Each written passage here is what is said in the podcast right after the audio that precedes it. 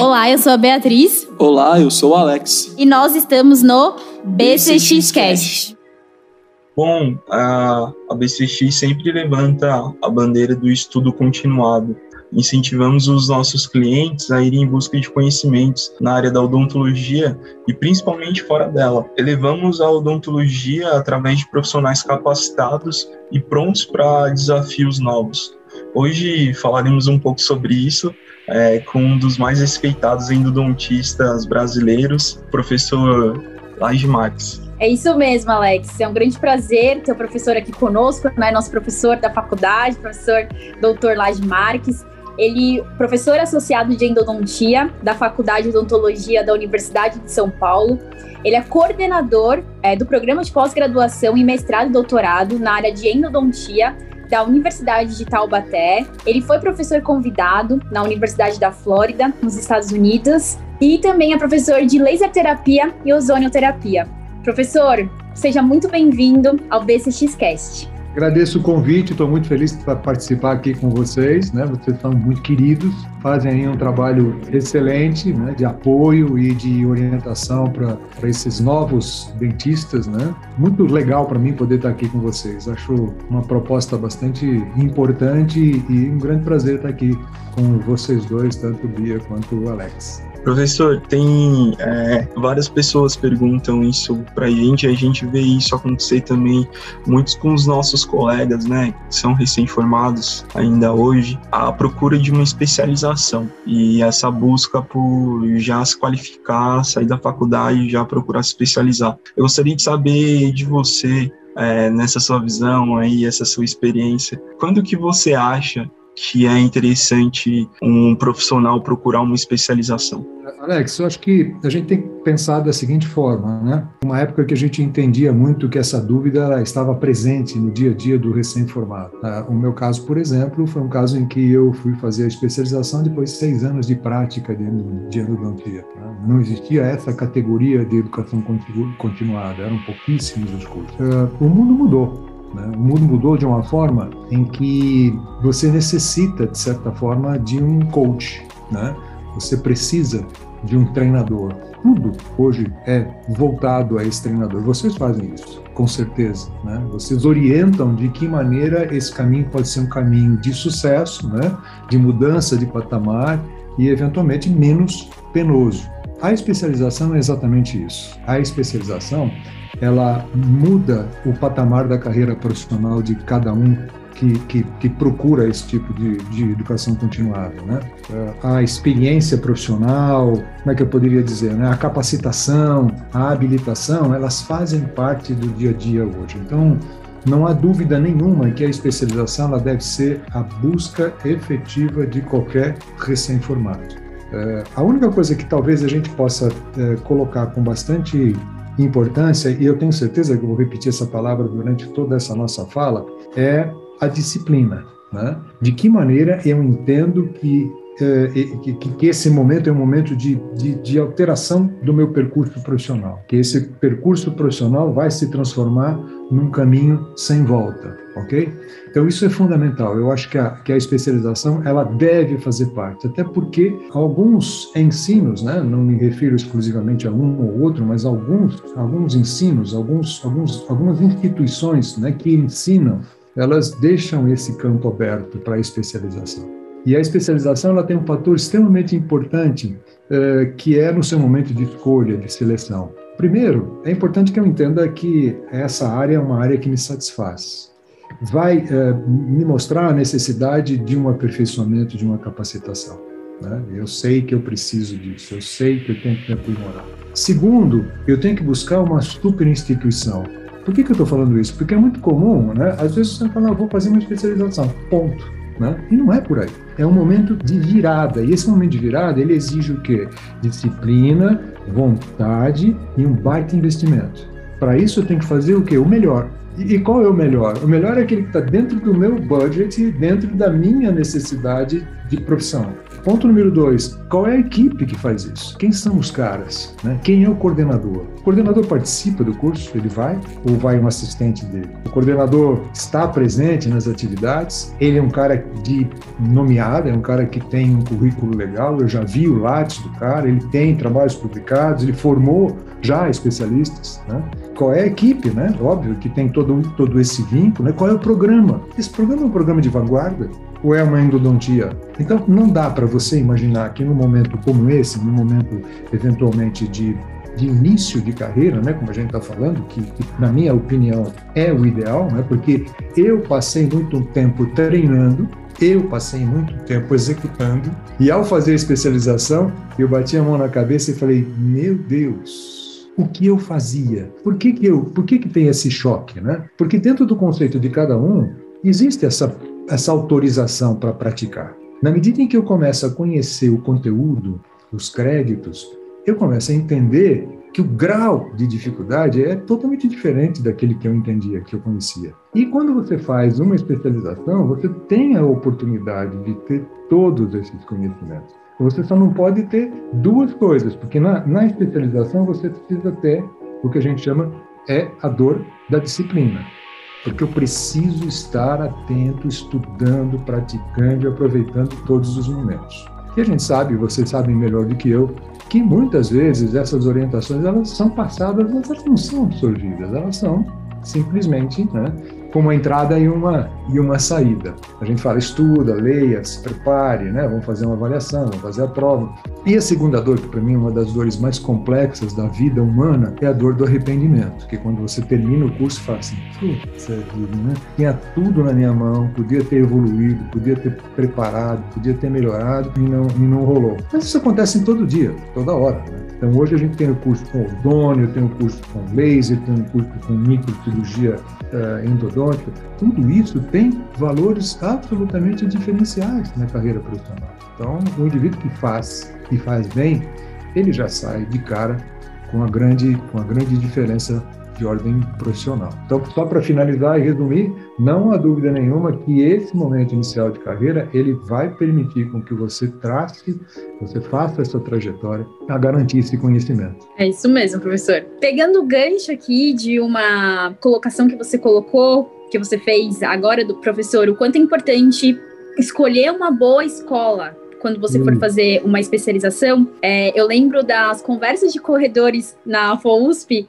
que hum. a endodontia é uma das matérias que mais reprovam. É, no terceiro ano, a, a endodontia começa, né? E a gente vai pro laboratório, fica seis meses no laboratório, depois vamos pra clínica. E eu lembro que eu tive a felicidade de ficar contigo no laboratório e vi o quanto já era puxado no laboratório e fiquei com super. Assim, meu Deus, como que vai ser esse professor na clínica? E eu quero te perguntar uma coisa que em podcasts anteriores nós recebemos grandes professores também da faculdade e eles relataram o quanto eles estão preocupados com faculdades, mais no quesito é, particular, com a formação dos dentistas. Você que está nesse dia a dia de especialização e recebendo muitos é, dentistas que se formam tanto em escola pública quanto em escola particular, nós gostaríamos de saber os desafios clínicos que esses dentistas recém-formados estão tendo. Hoje em dia, agora, né? Na, na clínica tem mudado muito por causa da formação que eles que eles estão tendo na, na graduação? Uh, eu acho o seguinte, Bia, eu, eu, eu bom, eu tenho, eu, eu, completo esse ano 40 anos de USP, né? Uau, 40 anos parabéns. de universidade. Né? Em 40 anos ali, na, na, Universidade de São Paulo. Eu comecei antes na Metodista, né? Acho que dois ou três anos de, de, de graduação na Metodista. É, logo em seguida fui para a Universidade de Taubaté, pedido do professor Antoniazzi. O professor Antoniazzi falou para mim, ainda na especialização, né? Na, na, especialização é um momento mesmo de descoberta, né? E aí ele falou para mim, oh, você não quer dar aula comigo em Taubaté? Eu falei, poxa, mas eu não, não sei dar aula, não tenho a mínima ideia. Ele falou, não, você vai ajudar os alunos, os alunos na clínica, vai ficar de alguma forma fazendo essa orientação. E assim foram esses 40 anos. Né? A minha preparação como professor, ela aconteceu no curso de mestrado que eu, como representante de SEM, sugeria à comissão de pós-graduação que tivéssemos uma disciplina de metodologia de ensino. Então, eu, eu como, como menino ali na USP, né, ficava tentando entender como é que eu a gente poderia aprender a ser professor se a gente não tinha uma, uma disciplina de metodologia de ensino? Aí fomos buscar na, na, na Faculdade de Educação, que era a nossa parceira, né, a professora Miriam, para nos orientar de que maneira nós poderíamos nos tornar professores, né? Até tem uma história interessante do Mazeto no primeiro dia de aula. Você imagina eu, aluno, né, conversando com os professores catedráticos na época, o professor Tadashi Tamaki, né, o professor Nicolau Tortamano, o professor Interlandi, o professor Ney Soares Araújo, né, uh, ali dizendo que os alunos estavam pedindo uma disciplina, né, o que a gente percebe é que a gente está diante hoje de um ensino mais velho. Né? O que você coloca é era uma colocação muito interessante. Existia uma necessidade. Eu tenho visto hoje, né, e principalmente agora depois da pandemia, uma série de informações que me assustam um pouco. Primeiro que o ensino já vinha envelhecido. E, de certa forma, Uh, isso repercute na própria profissão. Uh, hoje nós temos alunos que praticam a, a educação continuada, tanto aperfeiçoamento como a, como a atualização, não pegaram em um molar, quer seja na anatomia, ou quer seja na, na endodontia, ou na restauradora, ou qualquer coisa parecida. Né? Então, essas são falhas que certamente vão repercutir na tua carreira, na tua vida profissional. A gente percebe isso na seleção, percebe isso na própria da própria especialização. Né? Mas esses, com certeza, já estão bem situados. Esses se tocaram e estão ali, né? tentando correr atrás daquilo que ficou. Né? Seguindo é, nisso que o, o senhor está falando, professor, é, como você vê os profissionais que saírem daqui a 20 anos, profissionais do futuro, assim, como você vê essa educação continuada é, na vida deles. Bom, vamos imaginar que a gente tivesse agora, né, no melhor dos cenários, né, uma, uma faculdade absolutamente equipada, né, informatizada, com professores clínicos que efetivamente pusessem a mão, trabalhassem, fizessem seus hands-on, apresentassem os seus casos clínicos, eh, fizessem demonstrações em grandes telões, né, para que a visualização pudesse ser melhor, que cada um tivesse o seu microscópio, a sua radiografia digital, né? É, vamos imaginar dessa forma, né, que o ensino fosse algo já resolvido, a gente já superou a problemática do ensino. É, não estou nem me referindo à, à Universidade de São Paulo, mas estou me referindo como um todo, né? Se você vai para a Noruega, por exemplo, né, que tem uma relação boa lá com o pessoal da Noruega, ou mesmo Estados Unidos, né, Gainesville, né, Universidade da Flórida, também tem seus problemas, não há dúvida nenhuma, também tem seus problemas. Né? Talvez a, a comunidade seja uma comunidade um pouquinho mais madura, né, que pode ser um grande diferencial, né? Mas, eh, enfim, né, o problema vai existir. Então vamos superar esses problemas todos e entrar diante de uma formação excepcional. Vamos pensar no ser humano, né? Eu acho que a gente devia pensar um pouco mais uh, sobre o aspecto da criatividade, porque a gente terá com certeza absoluta, como um grande diferencial, a criatividade de cada um. Acho que a criatividade profissional ela, ela começa a ganhar um valor importante como um diferencial profissional. Né? A inteligência emocional, a capacidade de você lidar com você mesmo, com o seu eu, em trabalhar, senso crítico fundamental, acho que isso é espetacular. Isso tudo não se ensina na faculdade, né? Isso tudo não vai, não, pelo menos agora não se ensina na faculdade, né? Mas desenvolver com o aluno, desenvolver com o novo profissional um senso crítico, desenvolver com o novo profissional flexibilidade cognitiva, essa sim, para você de alguma forma se transformar num indivíduo que apaga incêndios, né? Um indivíduo que é que, é, que, é, vai resolver os problemas, o cara que soluciona os problemas, porque a odontologia é isso, né? Ninguém trabalha sozinho. O indivíduo vai trabalhar em grupo, vai trabalhar em equipe. Então você está sempre precisando aprender a conviver. Uma excelente faculdade, né, com todos os recursos de informatização, com os recursos de é, aplicativos, né? aplicativos, por exemplo, com diagnóstico, né? que vão fazer com que a gente exercite, exercite cada vez mais a sua capacidade de, de conhecimento da, da, da, da doença, porque o dentista é um promotor de saúde. Como é que eu posso tratar o canal se eu não souber qual é a doença? Como é que eu posso fazer uma endo se eu não souber qual é a doença? É, eu sempre digo, se eu não sei qual é a doença, eu não sei qual é o tratamento. Enfim, hoje a gente pode ter, né?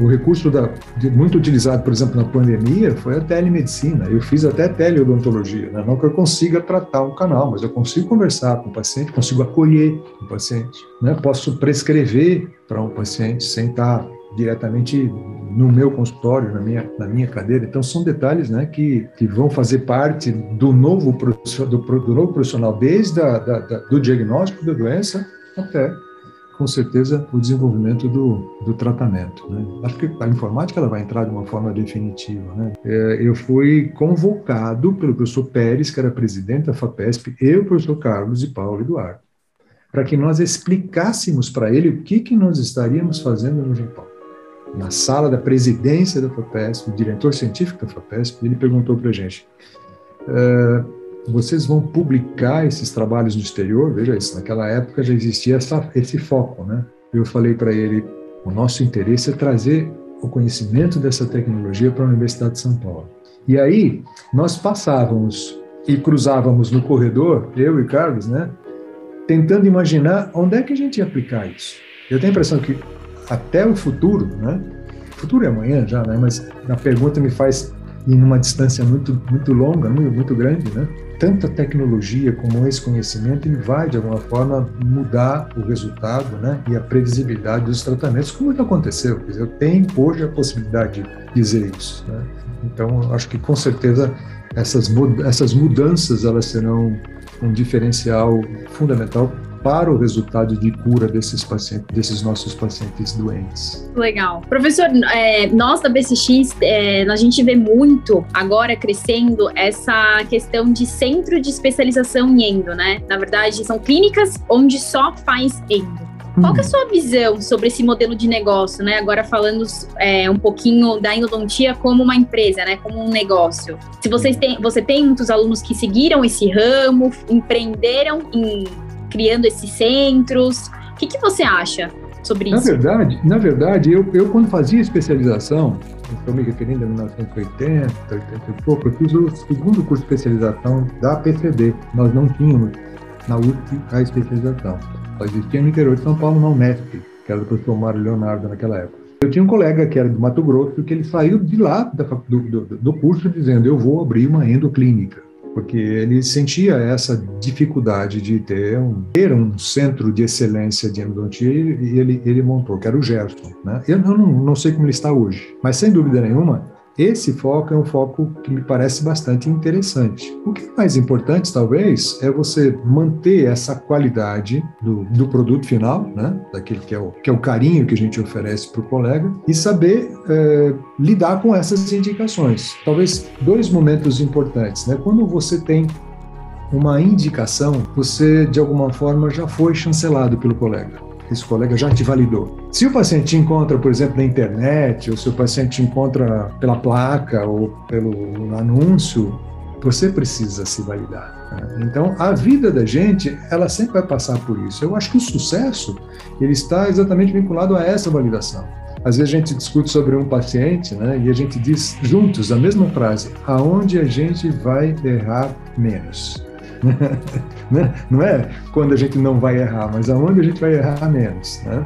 E se você quer ter o sucesso, você tem que errar o mínimo possível, seja num consultório de um especialista, seja prestando serviço para alguém, né? Seja numa clínica de especialidade, né? que, isso, é, isso, é fundamental. O que eu não entendo, de repente, você ter uma clínica de especialidade onde você não tem profissionais que sejam validados por você. Né? Esse, é que é, esse é que é o grande detalhe, porque é, eu preciso ter um time absolutamente especial para fazer isso. Professor, muitas vezes a gente pode correr o risco, né? Você estava falando bastante sobre isso, o ego subir um pouco mais, da gente se sentir um pouco mais completo, da gente achar que não que, que chegou num limite de aprendizado, que sabe tudo sobre aquele conteúdo. Como é que você encontra essa humildade para estar tá sempre aprendendo, estar tá sempre buscando, né, que é isso que a gente está falando, esse aprendizado continuado, porque eu vejo que é um exercício diário ter que ter essa humildade e perceber, mesmo a gente estando no auge da carreira ou quando a gente pensa que está no auge da carreira, buscar aprender um pouco mais. Como é que você trabalha isso? Eu acho que tudo tem um começo, Alex. Eu acho que primeiro a gente tem que pensar, talvez, num grande desafio que é aprender a ser.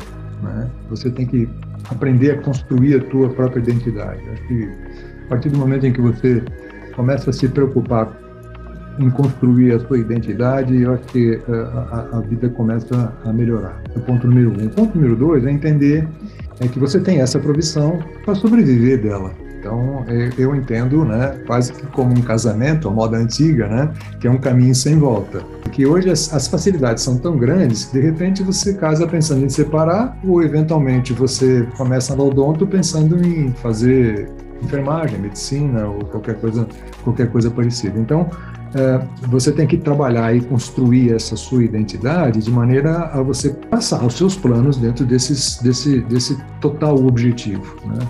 E aí existem fatores, são fatores fundamentais, né, para que você entenda a necessidade de buscar um local de trabalho. Né? Eu vejo muitos recém-formados falando a respeito de é, não, tô, não gosto onde eu estou trabalhando, estou ganhando pouco, o chefe me manda fazer isso, me manda fazer aquilo. São determinadas situações que podem ser evitadas. Né? Da mesma forma que você conhece a equipe, conhece a escola, conhece o programa para escolher uma especialização, você tem que conhecer as pessoas com quem você vai trabalhar. Né? Não basta você procurar um local onde a pessoa te aceite, mas você aceitar o lugar onde, onde você está, onde você, onde você estará. Né? Existem, eu acho que são três pilares fundamentais que vão levar você, de alguma forma, a algum lugar profissional. Né? Eu disse já da disciplina, né? mas eu acho que a, a integridade moral, por exemplo, né, que vai fazer com que você trabalhe o máximo possível é, longe da mentira, né, longe das, das atitudes de mentira e, e, e ao, ao, ainda, é, talvez até tenha essa facilitação, né, que ainda é tão obscura, né, ela é tão sinistra, ela é tão escondida que o paciente provavelmente nem lembra quem foi o indivíduo que produziu aquela, aquela má prática, né? Então, acho que se você conseguir deitar no travesseiro e conseguir dormir, né, agradecer, né, pela, pela habilidade, né, acho que é, acho que é, é fundamental que isso seja colocado, né. Ah, o segundo lugar, eu acho que você tendo essa integridade ética, né, moral, é a competência profissional, é você saber o que você está fazendo, né, você fazer algo, você eh, de alguma forma se habilitar e se capacitar a fazer algo. Em, terceiro lugar, e não em terceiro, não último, né, mas talvez você imaginar que você está praticando algo para o outro. Então, você está dentro de um, de um esquema de uma solidariedade de convivência, né? Com, servindo, né? Um ato, um ato de solidariedade, né? O dentista ele ele nasceu para servir, né? De certa forma, esse ato, né, de solidariedade ele é humano, todo mundo tem que pensar nisso, né? Eu, eu perto perto das pessoas eu tenho que oferecer para eles esse ato de, de generosidade. Isso na, na, odontologia isso existe, né? Não é olhar para o paciente, e vou colocar as facetas e vou receber cada cada faceta, né? mas é, é, é a praticar a saúde, né, o benefício de saúde, sempre com esse lado de, de generosidade. As coisas elas não são tão difíceis assim, né? Porque eu acho que quando você ama e faz aquilo que você que te deixa feliz, né? Não existe muita razão para isso, né? Às vezes as pessoas, perguntam, né? Cara, mas você está trabalhando ainda? Porque ainda me incomoda muito, né?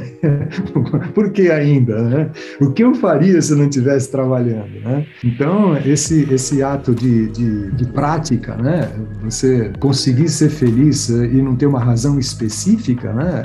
É, é super interessante, né? Eu digo que a, a minha vida, ela, ela se transforma, por exemplo, no momento momento em que eu aprendo, eu, preciso usar de táticas e técnicas para aprender a aprender. Na construção de uma carreira, é importante que você tenha esse amor inicial, né? esse amor inicial ele não precisa ter uma razão, mas é o que vai te fazer feliz. Ensinar, fazer com que as pessoas possam te ouvir e certamente acreditar naquilo que você está falando como uma orientação. Praticar, que eu acho fundamental, né? por mais que existam professores no mundo, esses professores têm que ter o seu ninho de ação profissional. Esse é um conceito que eu sempre tive. É, o meu ninho é o meu consultório, onde eu posto a minha playlist assumo os meus desafios, supero os meus obstáculos, né? tenho uma relação profissional. Eu recebi aqui hoje é, do nosso querido professor Israel, fez um encaminhamento de uma paciente com sérios problemas e tal, né? E aí ele me agradeceu bastante e fez uma manifestação aqui, né? Ele mandou até o WhatsApp da paciente, que a paciente mandou para ele, me adorando, né? E ele me agradeceu muito, me agradecendo pela bondade, pela compaixão e tal. Então ele diz o seguinte: uh, o tempo é muito lento para os que esperam, é muito rápido para os que têm medo. É muito longo para os que lamentam. É muito curto para os que festejam. Mas para os que amam, o tempo é eterno. Não há como você trabalhar se você não ama aquilo que você faz. Olha a sorte que a gente tem, hein? Na odontologia, a gente tem um cardápio imenso para achar alguma coisa que você fala, pô, é isso aqui, é aqui que eu me encaixo. Tomara que nem todo mundo faça endo, né? É isso aí, professor. E eu e o Alex, a gente adora, professor, receber professores aqui no nosso BCX Cast, porque vocês são super antenados com o que vai rolar, né? O que já prevê algumas coisas e já nos contar alguns spoilers do que tá vindo. A gente vai ter o CIOSP agora, né? Semana que vem. Mas me conta um pouquinho o que, que é, você ou já tá testando, né? Enfim, com os teus orientandos aí, ou no seu próprio consultório. Como que você visualiza a endodontia do futuro? Ah, eu acho que a gente, a gente começa a perder um pouco as barreiras, né? O controle da infecção teve uma evolução fantástica com a chegada do laser. A gente tem hoje aí a terapia laser de alta, o próprio, a própria ozonoterapia hoje como um valor importantíssimo para a prática da endodontia sobre o aspecto do controle da infecção, sobre a biomodulação, né? A gente fala muito isso, que é no quesito de entender o paciente como um ser. Não foram poucas as vezes que eu atendi um paciente com um quadro de infecção, com uma rarefação óssea periapical, uma periodontite apical crônica, aonde o tratamento era realizado com qualidade, aí eu batia nas costas do paciente e dizia para ele, o seu João, agora está aí com você, né? Seu organismo é que vai ter que fagocitar, vai ter que formar né, as fibras colágenas, os pontos de calcificação e tal, como se a culpa fosse só dele. Então hoje a gente entende é, que determinadas, uh, determinados tratamentos têm um valor fundamental uh, dedicado ao terreno biológico. O dentista sendo o indivíduo que orienta o paciente para que ele se componha como terreno biológico aonde o tratamento está sendo executado. Não, não, é uma responsabilidade que se joga, é uma, uma responsabilidade que se compartilha, que se divide, né? No aspecto da nutrição, do controle de estresse, né? da própria, do próprio exercício físico, né? da, da alimentação, já falei, mas são determinados, uh, determinadas condições que vão oferecer maior chance de sucesso da terapia endodôntica com todas essas tecnologias que a gente está falando. Então, hoje eu posso biomodular um ambiente para uma cirurgia, para uma microcirurgia endodôntica, eu posso bio, uh, biomodular um ambiente para um tratamento endodôntico de molar superior, né? preparar aquela região para que o tratamento seja recebido com, uma. Como o terreno biológico significa isso. Eu vou preparar a terra para plantar o meu, meu tratamento, meu tratamento endodôntico. Conceitos vinculados, por exemplo, a própria irrigação, né? Eu, a, a, muitos colegas aí que possivelmente vão ouvir é, essa, essa fala, né, foram formados na técnica de vamos gotejar o hipoclorito. Né? Hoje a solução irrigadora ela tem um valor fundamental, você vai gastar aí 200, 400 ml de solução irrigadora para fazer um tratamento endodôntico. Né? São poucas as vezes que a gente trabalha com uma seringuinha 5, né? Não faz tanto tempo, talvez há 10 anos, né, uma empresa lança seringuinhas de 5 para você usar para fazer irrigação do canal. Hoje a gente sabe que o fluxo da irrigação, não só a qualidade da solução irrigadora, mas o fluxo, parto fluxo de irrigação é um fator importantíssimo. Nós temos hoje equipamentos, que é o Gently Wave, por exemplo. A gente tem o IVEC, né, que são equipamentos de eh, são, são tecnologias para irrigação dos canais que utilizam 200 a 400 ml de solução irrigadora, é, sem o risco de você imaginar uma um extravasamento, sem o risco de você imaginar, por exemplo, uma agressão por uma solução irrigadora e sem a necessidade de você usar, por exemplo, uma concentração uh, não tão biologicamente compatível. Né? Isso são, são, são situações absolutamente é, atuais. Né? É, detalhes, por exemplo, da implantodontia que vem para a endodontia como guia para tratamentos endodônticos. Ah, eu não sei, corro o risco de fazer um, um, um acesso e desviar o canal. Hoje eu construo um guia endodôntico, um endoguide, né? onde pelo guia eu consigo fazer a perfuração e chegar na região do terço apical. Esse mesmo guia se transforma num guia cirúrgico, de maneira que eu coloco um guia cirúrgico auxiliado pela tomografia para fazer a cirurgia parendodôntica de uma raiz palatina de molar superior. Há cinco anos atrás, a gente imaginava fazer um, uma cirurgia parendodôntica de uma raiz palatina de molar superior. Então são detalhes que certamente vão mudar a cara né, da endodontia. Sem dúvida nenhuma, já estão mudando a cara da endodontia. Mas isso exige o quê? Exige capacitação, habilitação, investimento. Eu tenho alguns alunos que quando eu começo a falar disso, aqui, lá vem o já falar do aparelhinho que eu vou ter que comprar. Vai, porque senão você não vai conseguir, de alguma forma, uh, se transformar no, em um profissional. Uh, a minha geração, ela aprendeu a, a, gestão financeira, e aí você passa a fazer odontologia, que também não tem dentro do seu conceito de crédito algo que seria extremamente importante você trabalhar com os, com os alunos ainda, né? e quando sai para a vida profissional é complicado, eu entendo isso. Né? Eu estou com uma lista de alunos para especialização, que começam a se inscrever para especialização, porque estão preocupados com a lista. Professor, mas e a lista? Você vai dar a lista? Vai ter que comprar motor? Vai ter que comprar localizador? Vai ter que comprar uh, rotatório? Claro, não há dúvida. Né? Não posso ser, por exemplo, um motoboy se não tiver moto. Né? eu tenho que ter o equipamento. Esse é o grande diferencial do profissional. E não é só o grande diferencial. Eu só vou poder treinar se eu tiver o equipamento. Isso aconteceu comigo e com várias outras pessoas, né? até com, com, com alunos e, e, e recém-alunos inscritos que tinham, que tinham medo de não conseguir honrar as suas parcelas mensais e que honraram exclusivamente com o conhecimento adquirido no curso. Acho que isso, é, isso, é, isso é fundamental. Né? Na medida em que eu conhecer, que eu tiver essa disciplina, tiver esse conhecimento e, e adquirir essa, essa formação, né? capacitando, habilitando e profissionalmente sendo um indivíduo diferenciado, com certeza você vai conseguir fazer isso. Não foram poucas as vezes que eu tive que deixar de viajar com a família para comprar um equipamento. Né? Esses são, são os lados. Não foram poucas as vezes em que eu olhei e falei assim, cara, eu preciso me aprimorar nessa área, então tive que sair do Brasil para buscar informação fora. Esse é um investimento. Eu preciso, de certa forma, fazer uma análise crítica de tudo isso. Eu preciso analisar meus pontos fortes e meus pontos fracos. Né? Às vezes, os meus pontos fracos são falta de aplicação pessoal. Aí você fala, ah, eu não sei muito bem isso, eu não gosto disso. Então, são pontos fortes e pontos fracos. Eu posso até deixar de me aplicar nesses pontos fracos, mas com certeza eu tenho que tomar o um máximo de cuidado para entender, né? São fracos ou se eles não foram uh, obrigatoriamente trabalhados. Eu preciso traçar meus planos. Não tem como. Eu estou sentado, tem colegas que fazem sessão única, né? Vocês sabem disso. Ah, sessão uhum. única. Eu digo que mesmo na sessão única, o colega faz plano. Ele senta e faz um plano. Não tem como você sentar e, ah, vou fazer em sessão única em um, uma varinha mágica você resolver esse problema, né?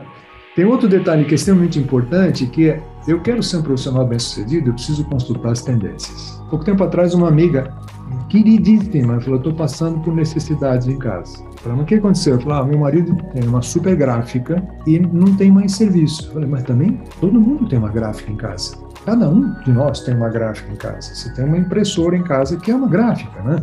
Antigamente você mandava fazer receituário, você mandava fazer envelope, você mandava fazer textos, imprimia, isso tudo. Óbvio que isso tudo caiu muito. As tendências, elas vão te orientar dentro da sua prática profissional, né? Por exemplo, eu me lembro muito bem que não eram domingos à noite eu ia até a Blockbuster devolver fita. Isso é tendência. Não vou abrir uma locadora hoje. Quais são as tendências, né? A tendência é o quê? É, é ter o um profissional da endodontia que trabalha com lima, que demora três horas para fazer um canal. A tendência hoje aí é um profissional de prótese que faz o preparo, manda para o laboratório e depois de uma semana, 15 dias ele faz uma prova, depois mais 15 dias ele faz um ajuste, depois mais 15 dias. Quais são as tendências? Esse é um fator importantíssimo. E talvez como último, mas não como como como como menos importante, eu preciso reservar um tempo para eu estudar. Professora, não poderia finalizar esse podcast sem fazer essa pergunta, porque é muito gostoso, sabe, de te ouvir falar, é, eu ver essa, essa sua motivação e esse brilho no olhar por continuar estudando, continuar ainda lecionando para nós, para nós dentistas, né, Alex, é um baita privilégio tê-lo como professor. E eu, eu principalmente, né, Alex, que tive a oportunidade de tê-lo tanto na uhum. clínica quanto no laboratório como meu professor, nunca mais me esqueço. Você me fez ficar noite sem dormir, viu, professor? eu não vou me esquecer, no dia da prova de endodontia, eu consegui perfurar o dente, faltando acho que. Né, eu lembro. Cheguei para você, mostrei o dente e falou assim: começa outro. Faltando 30 minutos para acabar, acabar a prova e eu. Fala isso que eu choro, eu choro. Eu não sou mais assim, já sou bonzinho. Mas foi bom, professor. Foi bom ser duro comigo, porque eu falo, né, pro Alex, se eu clicasse, com certeza eu seria endodontista. Porque foi uma, uma disciplina que eu temi tanto na graduação, mas foi a disciplina que mais me fez crescer como profissional, porque eu lembro que na, na clínica a gente tem que tirar a dor do paciente, mesmo assim proporcionar uma experiência, né? É. Então, eu, meu Deus, eu virava nos 30, mas foi a clínica que eu mais realmente me desenvolvi. E eu quero te perguntar, professor, qual é a sua grande motivação que te faz continuar com esse brilho no olhar aí? É tão gostoso falar contigo.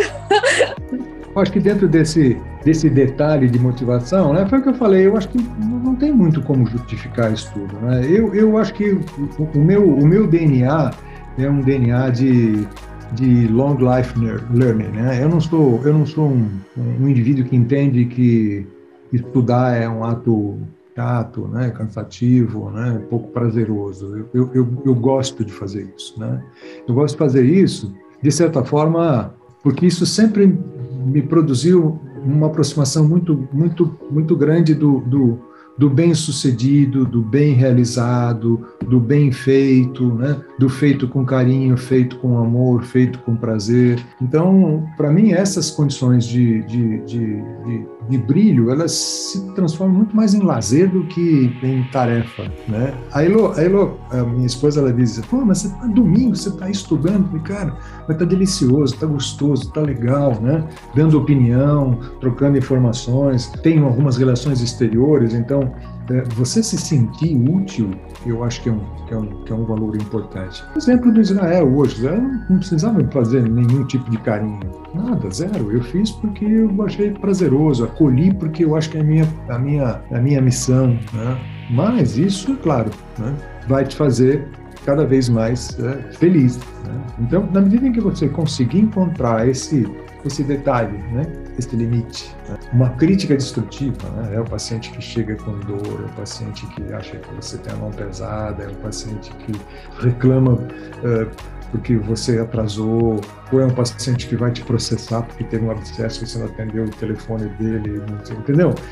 Essas são as grandes diferenças. Quando eu digo você vai ser um bom profissional na medida em que você errar o mínimo possível, é essa que é a busca, né? Essa que é a procura, que vai fazer de certa forma com que você se aprimore cada vez mais, né? Busque sintonizar cada vez mais esse lado ético, esse lado da convivência, esse lado da flexibilidade, esse lado da, da, da, da, da inteligência emocional. Tudo isso é fundamental.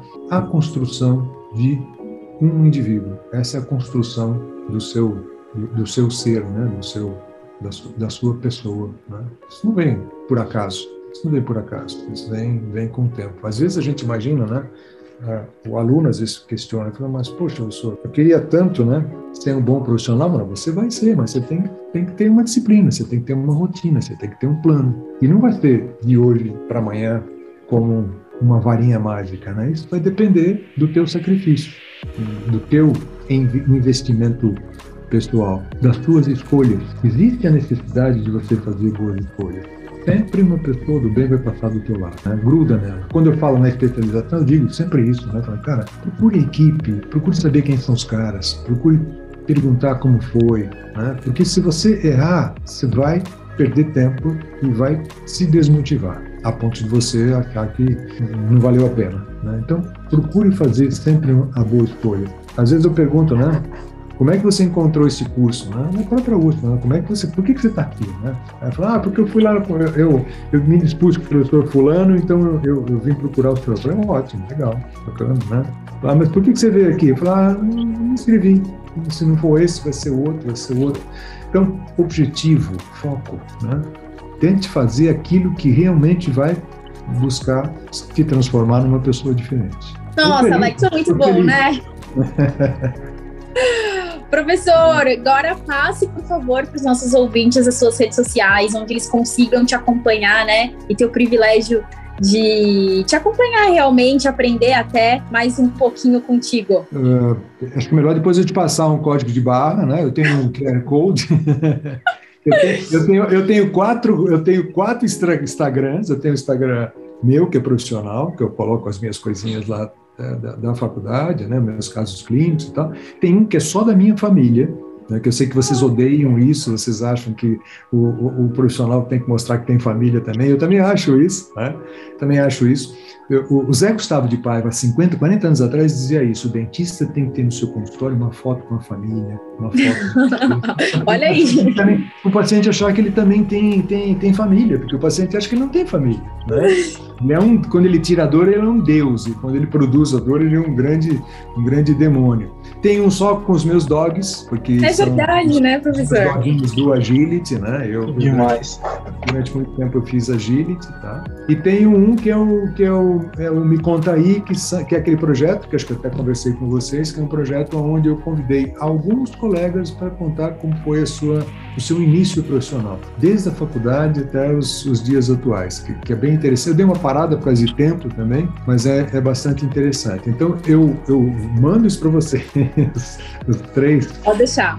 Três, né? Mas se colocar Laje Marques, com certeza vocês vão encontrar todos eles aí.